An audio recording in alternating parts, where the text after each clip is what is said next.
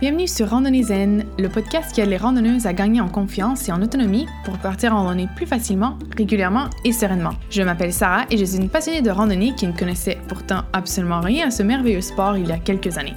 Ici, je te partagerai tout ce dont tu as besoin pour devenir plus confiante et autonome en randonnée et ainsi progresser dans ta pratique de ce sport. N'hésite pas à t'abonner au podcast sur ta plateforme préférée pour être averti quand un nouvel épisode est disponible. Et maintenant, assis-toi confortablement et prépare-toi à devenir une randonneuse zen et confiante. Bonjour et bienvenue dans ce nouvel épisode du podcast Randonnée Zen. Aujourd'hui, on va parler du matériel de base à avoir ou acheter pour commencer à randonner. Euh, donc, avant qu'on commence, euh, je veux juste euh, préciser quelque chose. Moi, j'adore la randonnée déjà à la base parce que je trouve que c'est un sport hyper démocratique, un sport que tout le monde peut pratiquer. Il n'y a pas vraiment besoin de connaissances précises, même si évidemment il y a certaines notions qui sont nécessaires pour, euh, pour partir en sécurité, pas risquer euh, d'avoir euh, des mauvaises expériences, toutes des choses qu'on va aborder bien sûr ici sur le podcast. Mais voilà, il n'y a pas vraiment besoin de, de, connaissances techniques hyper, hyper spécifiques et surtout, il n'y a pas besoin de beaucoup de matériel. C'est un sport qu'on peut commencer relativement euh, sans euh, dépenses euh, astronomiques par rapport à d'autres sports de plein air qui demandent de, de s'équiper beaucoup plus et donc ben, les prix augmentent rapidement. Vraiment, faut pas vous mettre en tête qu'il va devoir va falloir dépenser une fortune puis avoir le meilleur équipement pour commencer à randonner, surtout si on n'est pas encore certains que ça nous plaire, on débute, puis on veut juste voir si c'est quelque chose qui pourrait nous intéresser. Euh, éventuellement, une fois qu'on voit que ça nous intéresse, là, on peut euh, euh, investir un petit peu plus, prendre du matériel un peu plus de qualité, mais à la base, il n'y a pas besoin de faire un gros investissement initial. Donc, sur ce, commençons. Quel est le matériel qu'il faut avoir pour commencer à randonner? Donc, pour moi, il y a deux éléments qui sont vraiment très, très, très, très importants et sur lesquels, là oui, je conseille de quand même faire un petit investissement de base et pas aller... Euh, disons, euh, de pas économiser sur euh, ces deux éléments, mais plutôt économiser sur les autres qu'on va voir par la suite. Donc, ces deux éléments très importants sont les souliers parce que évidemment c'est ce qui euh, nous porte durant toute la randonnée, c'est ce qui est exposé directement au terrain euh, et voilà qui va porter le poids de notre corps et de notre sac à dos. Donc très très important de prêter bien attention euh, aux souliers, aux chaussures qu'on choisit et aussi le sac à dos parce que ben là aussi c'est ce qui va porter les choses qu'on va porter en randonnée. Donc avoir un sac à dos confortable, ça va être hyper important parce que euh, ça peut vraiment être désagréable de faire une randonnée avec un sac à dos euh, qui est pas confortable, qui ballotte, euh, qui nous serre ou qui, qui frotte à des endroits et tout. même chose pour les souliers d'ailleurs. c'est vraiment hyper inconfortable et ça peut vraiment ruiner votre expérience de randonnée. Donc, on va y aller un peu plus en profondeur, bien sûr, sauf que les prochains épisodes du podcast vont être un approfondissement vraiment de comment euh, choisir euh, vos souliers et votre sac à dos. Donc, je vais pas aller euh, aujourd'hui hyper en détail sur le comment bien sélectionner les deux, ces deux éléments, mais je vais juste vous donner quelques petits trucs quand même un peu déjà pour, pour commencer. Donc, Déjà, les souliers, euh, si vous êtes déjà allé dans un magasin de sport de plein air, euh, vous avez probablement remarqué qu'il y a beaucoup de euh, différents types de chaussures qui sont disponibles. et ça, comme je l'ai dit, on va explorer ça dans le prochain épisode. Mais voilà, il faut vraiment choisir le type de soulier selon votre pratique et selon votre condition physique. Ça, c'est hyper important. si vous, par exemple, si vous faites de la randonnée en très haute montagne, vous allez avoir besoin euh, de, chaussures différentes par rapport à si vous faites des balades euh, en forêt, mais euh, avec presque pas de dénivelé, sur terre battue, etc. Ça va être très différent comme, besoin. Et même chose si vous avez, par exemple, des douleurs, des problèmes, si vous êtes, vous faites facilement des entorses, des choses comme ça, vous avez des tendinites ou des choses comme ça, ben vous allez choisir votre chaussure différemment par rapport à quelqu'un qui n'a pas ces problèmes-là. Donc ça, c'est deux points à garder en considération. comme je vous disais, on va approfondir tout ça dans le prochain épisode. La seule chose que je vous déconseille vivement, c'est d'utiliser des souliers de, gymnastique classiques, ceux qu'on utilise par exemple si on va s'entraîner dans un gym ou à l'école, hein, par exemple, quand on allait en éducation physique. ça, ces chaussures-là, c'est pas adapté pour les sentiers de randonnée. Et euh, les chaussures type, euh, type Vans, euh, All Stars, etc., ça c'est encore moins adapté parce que, voilà, autant les chaussures de gymnastique que les chaussures type Vans, All Stars, etc., ont des, des semelles qui sont pas assez, qui, qui ont pas assez de grip, qui n'auront pas assez d'adhérence sur les sentiers. c'est aussi pas, pour ce qui est surtout des Vans puis des Converse, c'est pas assez ergonomique pour ce qui est de l'investissement à faire dans les souliers. Parce que bien sûr, euh, on peut trouver des souliers de euh, randonnée à 30, euh, 40 euros jusqu'à 300, 400, même plus euros. Hein. Donc, donc voilà, il y a vraiment un, un, énorme range de prix. Donc bien sûr, ça aussi, ça va dépendre de votre pratique euh, et de la fréquence à laquelle vous allez faire de la randonnée. Donc, euh, si vous débutez dans la randonnée, vous ne savez pas encore euh, si ça vous plaît, vous faites peut-être une ou deux randonnées par année, bien sûr, ça ne vaut pas la peine de dépenser 100, 150, 200 euros sur une paire de chaussures que vous allez utiliser deux fois par année dans les prochaines années. Donc, là, c'est sûr qu'on peut aller sur des prix un peu plus, des, des, des, modèles un peu moins haut de gamme, euh, moins ergonomique, blablabla, euh, bla, sol vibrant, je sais pas quoi. Euh, on peut aller sur des modèles un peu plus simples, genre les dans, les, les, modèles un peu plus économiques, par exemple chez Decathlon. mais voilà, si vous comptez déjà randonner assez fréquemment, vous voulez vous y mettre de manière plus sérieuse et tout, je vous conseille quand même déjà d'investir dans quelque chose de moyenne qualité. Là encore, pas besoin d'aller dans les euh, hauts prix, euh, euh, les, marques plus connues qui, font des, prix élevés. Mais voilà, moi, je, là, il faut voir, vous, quel est votre budget, qu'est-ce que vous êtes disposé à, dépenser. Mais voilà, j'irai pas, disons, avec les premiers prix, par exemple, chez Decathlon. premier, les, vraiment les premiers prix, les chaussures les moins chères chez Decathlon, euh, j'éviterais, sauf si vous avez vraiment une pratique pas euh, fréquente. Là. Euh, comme je disais, on parle d'une ou deux fois par année, par exemple, et sur des sentiers très, très, très faciles de style touristique qui sont en terre battue, aucune difficulté, presque pas de dénivelé et tout. Là, bien sûr, dans ces cas-là, à la limite, même les chaussures de gymnastique euh, sont déjà correctes. Mais donc voilà, moi, je, je vous conseille d'éviter les premiers premiers prix à la Décathlon. Mais euh, déjà, par exemple, Décathlon, c'est une très très bonne solution quand on euh, commence dans la randonnée, ils ont un, des produits de très bon, euh, très, un très bon ratio euh, qualité-prix. Euh, évidemment, je suis pas sponsorisée par Decathlon, hein? mais je vous dis, c'est juste, c'est une, une bonne, un bon endroit où regarder quand on débute dans un sport parce qu'ils ont des, des bons prix. Euh, je vous conseillerais d'éviter d'ailleurs euh, d'acheter de seconde euh, main des souliers. Les souliers se forment au pied de la personne. il peut avoir aussi des risques de maladies euh, de champignons, des choses comme ça. Donc, euh, personnellement, je vous conseille pas d'acheter euh, de seconde main. Moi, je suis une grande fan de l'achat de seconde main, sauf pour les, les chaussures. Ça, c'est le seul élément que je, je pense que c'est quand même mieux d'acheter une paire neuve. Donc, comme je vous disais, de toute façon, moi, pour les souliers, c'est vraiment le matériel où je vous conseille de dépenser un petit peu plus. le reste, vous pouvez tout acheter de seconde main, il n'y a aucun souci, et donc économiser sur les autres items plutôt que sur les chaussures. Le second item sur lequel je vous conseille de, euh, disons, de bien euh, investir, c'est le sac à dos. Euh, ici encore, bien sûr, ça va être selon votre pratique. Si vous faites une ou deux randonnées par année, qui sont des randonnées faciles, même un sac à dos euh, style sac à dos d'école pour 2-3 euh, heures de randonnée comme ça, euh, une fois de temps en temps, ça, ça fait très très bien l'affaire.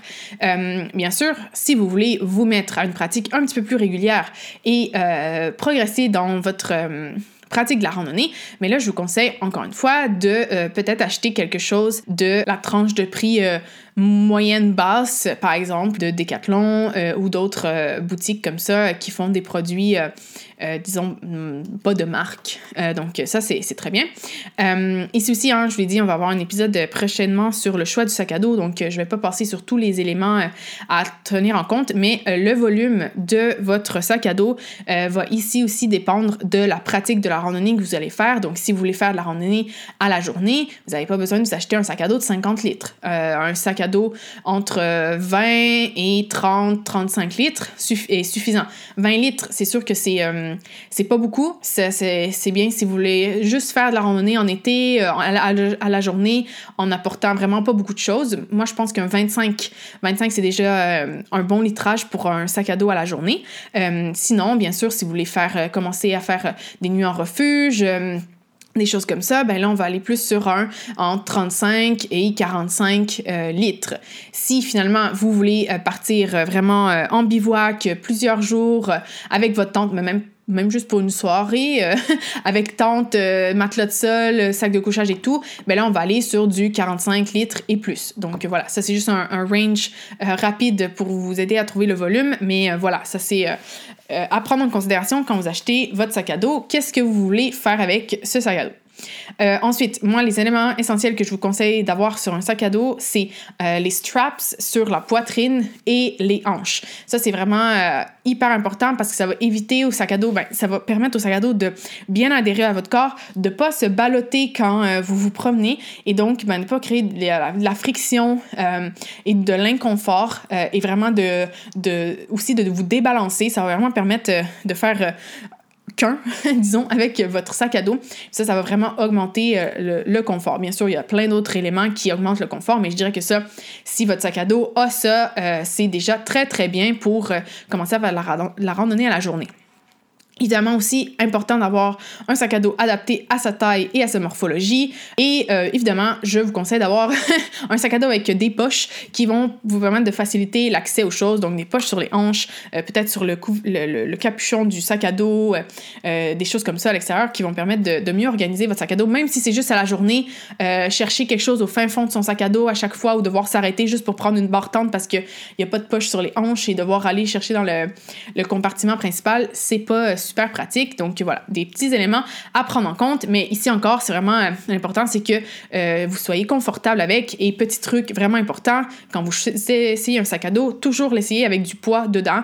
Donc euh, si vous êtes dans un magasin, n'hésitez pas à mettre genre de la corde d'escalade ou des tentes ou des choses comme ça pour faire du poids. Super important, un sac à dos ne se sait jamais à vide parce que bien sûr, quand il n'y a pas de poids, tout est confortable. Donc voilà, petit truc express pour un sac à dos. Donc voilà, le sac à dos et les souliers. Si vous devez dépenser quelque part, en priorité, les souliers. Deuxième priorité, le sac à dos.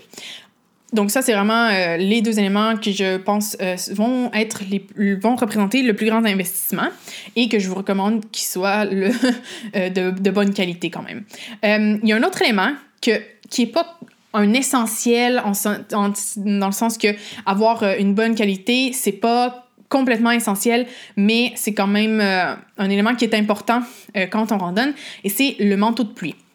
Euh, donc, euh, surtout si vous comptez faire, ben, comme toujours, hein, euh, beaucoup de randonnées et de sport de plein air en général, ça, ça va être vraiment un élément très, très utile, sauf si vous dites, non mais moi, s'il pleut, je sors pas. Donc, de toute façon, il faut toujours avoir une veste de pluie dans son sac, hein, même si on part l'été et qu'il n'y a pas censé avoir de pluie. C'est un élément essentiel à la sécurité, donc il faut toujours l'avoir avec soi. Mais bon, si vous comptez pas faire beaucoup de randonnées sous la pluie, n'importe quelle veste, euh, imperméable va faire l'affaire.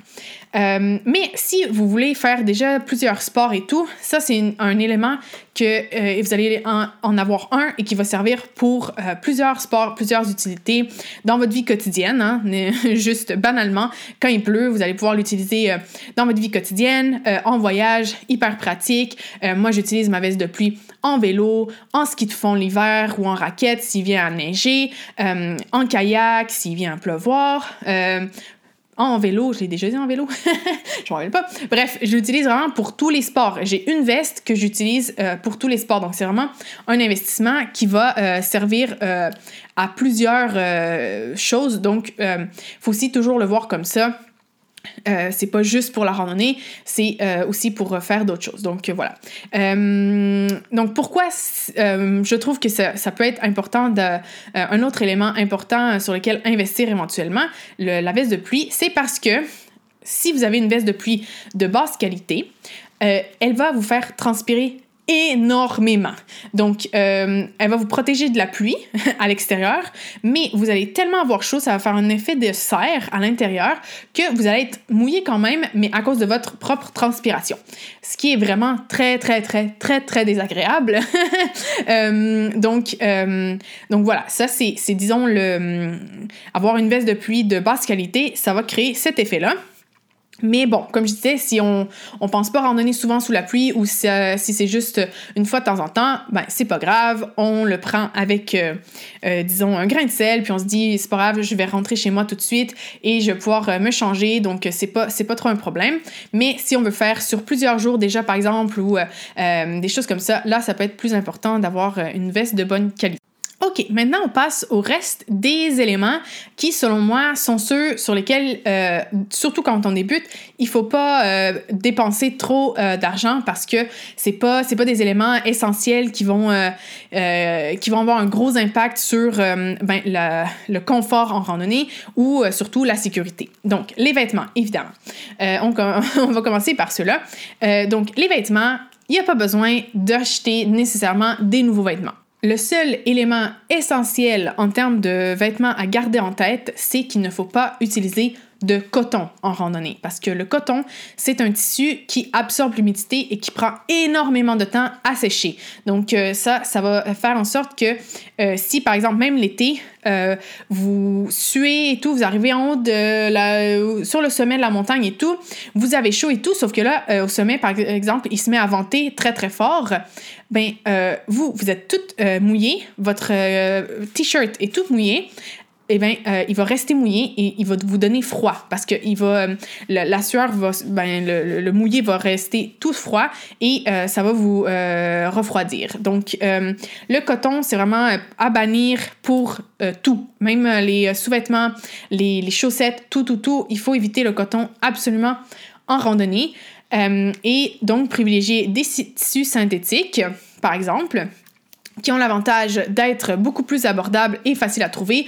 D'ailleurs, vous avez probablement déjà beaucoup de choses en synthétique dans votre garde-robe, donc probablement pas besoin de racheter beaucoup de vêtements. Euh, ou euh, vous pouvez aussi choisir des vêtements en fibres naturelles, comme la laine mérino, le bambou ou le, le euh, qui sont des matières, disons, plus éco-responsables, parce qu'elles sont pas dérivées du pétrole, mais elles sont souvent très chères par rapport aux matières synthétiques et plus fragiles. Donc moi, je conseille toujours quand on débute en randonnée d'aller vers les tissus synthétiques euh, parce que ça va durer plus longtemps, euh, ça coûte moins cher au départ. Euh, et, voilà, bon, même si c'est moins écologique comme choix, mais moi, par exemple, j'ai des vêtements synthétiques que j'ai depuis plus de 8-9 ans et qui sont encore en très bon état et que j'utilise encore quotidiennement. Donc, donc voilà et je, c'était les seuls que je pouvais me permettre à l'époque. Donc euh, voilà, il faut, toujours faire les choix selon euh, ses, possibilités économiques et aussi, euh, voilà, ben, c'est ça, ses possibilités économiques. donc, comme je disais, commencez par regarder ce que vous avez parce que qui n'a pas une paire de shorts euh, de course euh, ou un t-shirt en, en, en, synthétique euh, qui traîne quelque part à la maison? Je pense que c'est des genres d'éléments que tout le monde a facilement à la maison. Donc, avant d'acheter quoi que ce soit, vraiment, regardez dans votre garde-robe, demandez aussi autour de vous. Hein, des fois, on a notre mère ou notre soeur ou notre frère, notre père qui ont des vêtements qu'ils utilisent peut-être eux pas ou peu et qui pourraient nous prêter. donc, comme ça, ça évite de dépenser Un autre élément à garder en tête quand on décide d'acheter des vêtements euh, neufs pour la randonnée, ou même euh, de seconde main, hein, euh, c'est de penser à la versatilité. L'avantage des vêtements de randonnée, c'est qu'ils peuvent être utilisés pour plusieurs autres sports. pour le vélo, le kayak, le ski de fond, la raquette, les voyages, etc. Donc, dites-vous aussi que quand vous investissez dans un pantalon, par exemple, convertible, ben, c'est un pantalon que vous allez pouvoir utiliser dans plusieurs autres activités aussi. Donc, ne pensez pas juste à, OK, c'est 25 euros euh, que je vais utiliser juste pour en donner deux fois par année. Non, parce que vous allez peut-être l'utiliser pour aller en voyage, pour aller euh, ben, faire du vélo et d'autres sports. Donc, il euh, faut toujours, moi, je pense, garder en tête la versatilité. Et ça aussi, ça fait en sorte qu'on n'a pas besoin de dépenser beaucoup pour des vêtements et on n'a pas besoin d'en avoir beaucoup. moi, par exemple, ce que je conseille, c'est d'avoir un ou deux pantalons slash shorts slash leggings euh, un ou deux t-shirts à manches courtes, un ou deux t-shirts à manches longues, une polaire. Éventuellement, quand on a un peu plus de budget et qu'on commence à faire euh, des euh, randonnées aussi durant l'automne, l'hiver, le printemps, c'est d'avoir par exemple une doudoune synthétique ou en plume ou alors une autre polaire plus épaisse, deux paires de bas, un soutien-gorge de sport pas trop épais hein, qui, qui respire bien, un chapeau. Moi, ça, c'est à peu près la quantité de vêtements que j'ai alors que je fais euh, du sport tous les jours. Euh, je vais souvent randonner, je vais souvent randonner aussi sur plusieurs jours, mais en fait, ça, c'est tout ce dont on a besoin. Euh, on n'a pas besoin d'avoir énormément de vêtements pour commencer à randonner. Et là, même quand je vous disais, par exemple, deux pantalons, short, leggings, si vous savez que vous allez toujours randonner une seule fois, par exemple, la fin de semaine, une seule journée, euh, même si vous allez deux journées, un pantalon, on peut très bien le porter deux fois, euh, vous n'avez pas vraiment nécessairement besoin même d'avoir deux éléments euh, de tout, par exemple. Un peut très très bien suffire. Éventuellement, si vous voyez que vous en faites souvent, ben là, vous en prenez peut-être un autre, mais c'est pas besoin, ça peut être très très graduel, pas besoin d'aller tout acheter d'un coup comme ça. Donc, voilà pour les vêtements. Moi, je pense que vraiment déjà commencer à regarder ce que vous avez et, euh, et ensuite euh, acheter juste ce que vous avez vraiment besoin. Puis euh, dépensez pas trop sur les vêtements parce que ça vaut pas vraiment la peine. Finalement, je vous ai juste parlé de quelques autres petits euh, euh, items, euh, des petits objets qui sont importants pour la sécurité. Mais là encore, on n'a pas besoin de dépenser une fortune pour, pour ça. Puis souvent, c'est des choses qu'on a déjà à la maison. Donc, la première chose, une lampe frontale ou une lampe de poche, même celles, là, les petites qui coûtent euh, juste quelques euros, euh, qu'on trouve facilement euh, un peu partout. Ça, ça fait très, très bien l'affaire quand on commence, mais c'est toujours bien d'avoir une lampe, une source de lumière autre que, par exemple, que son téléphone, parce que si les batteries de, son téléphone, de notre téléphone se vident, ben, c'est un peu, on est un peu mal pris. donc, avoir une seconde source de lumière, super important. Ensuite, un, un kit de premiers soins. Moi, je vous conseille de vous le faire maison et pas de l'acheter parce que acheter, ça va coûter très très cher puis euh, ben, pas très très cher mais ça va coûter un peu plus cher je trouve et euh, ça va pas vraiment vous allez pas vraiment être capable de l'adapter à vos besoins euh, donc ça aussi bien sûr je vais faire un épisode éventuellement là-dessus mais il y a plein plein de listes en ligne aussi déjà qui existent donc vous pouvez jeter un coup d'œil par là ensuite, un couteau multi-tool. Il a encore pas besoin d'être un couteau genre Leatherman qui, qui coûte genre 80 euros avec tous les, les outils imaginables. Même là, juste un couteau suisse, euh, un des modèles qui coûte le moins cher, les, premiers qui ont juste quelques outils, mais euh, déjà ça va, ça, ça va être utile d'avoir ça en cas de problème ou juste pour euh, couper des, du saucisson ou du fromage euh, pendant qu'on se promène. Et finalement, une power bank qui, là encore, j'imagine, c'est quelque chose que aujourd'hui la plupart des gens ont. Euh, ça n'a pas besoin d'être une power bank de 20 000 mAh, euh, juste si on va à la journée.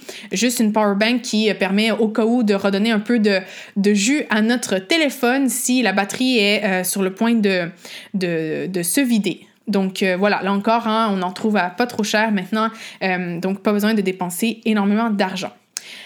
Donc voilà, j'espère que euh, cet épisode sur les éléments essentiels vous ont aidé. Je répète, les deux éléments vraiment sur lesquels je vous conseille d'investir un petit peu plus et bien réfléchir à votre achat, ce sont les souliers et les sacs à dos.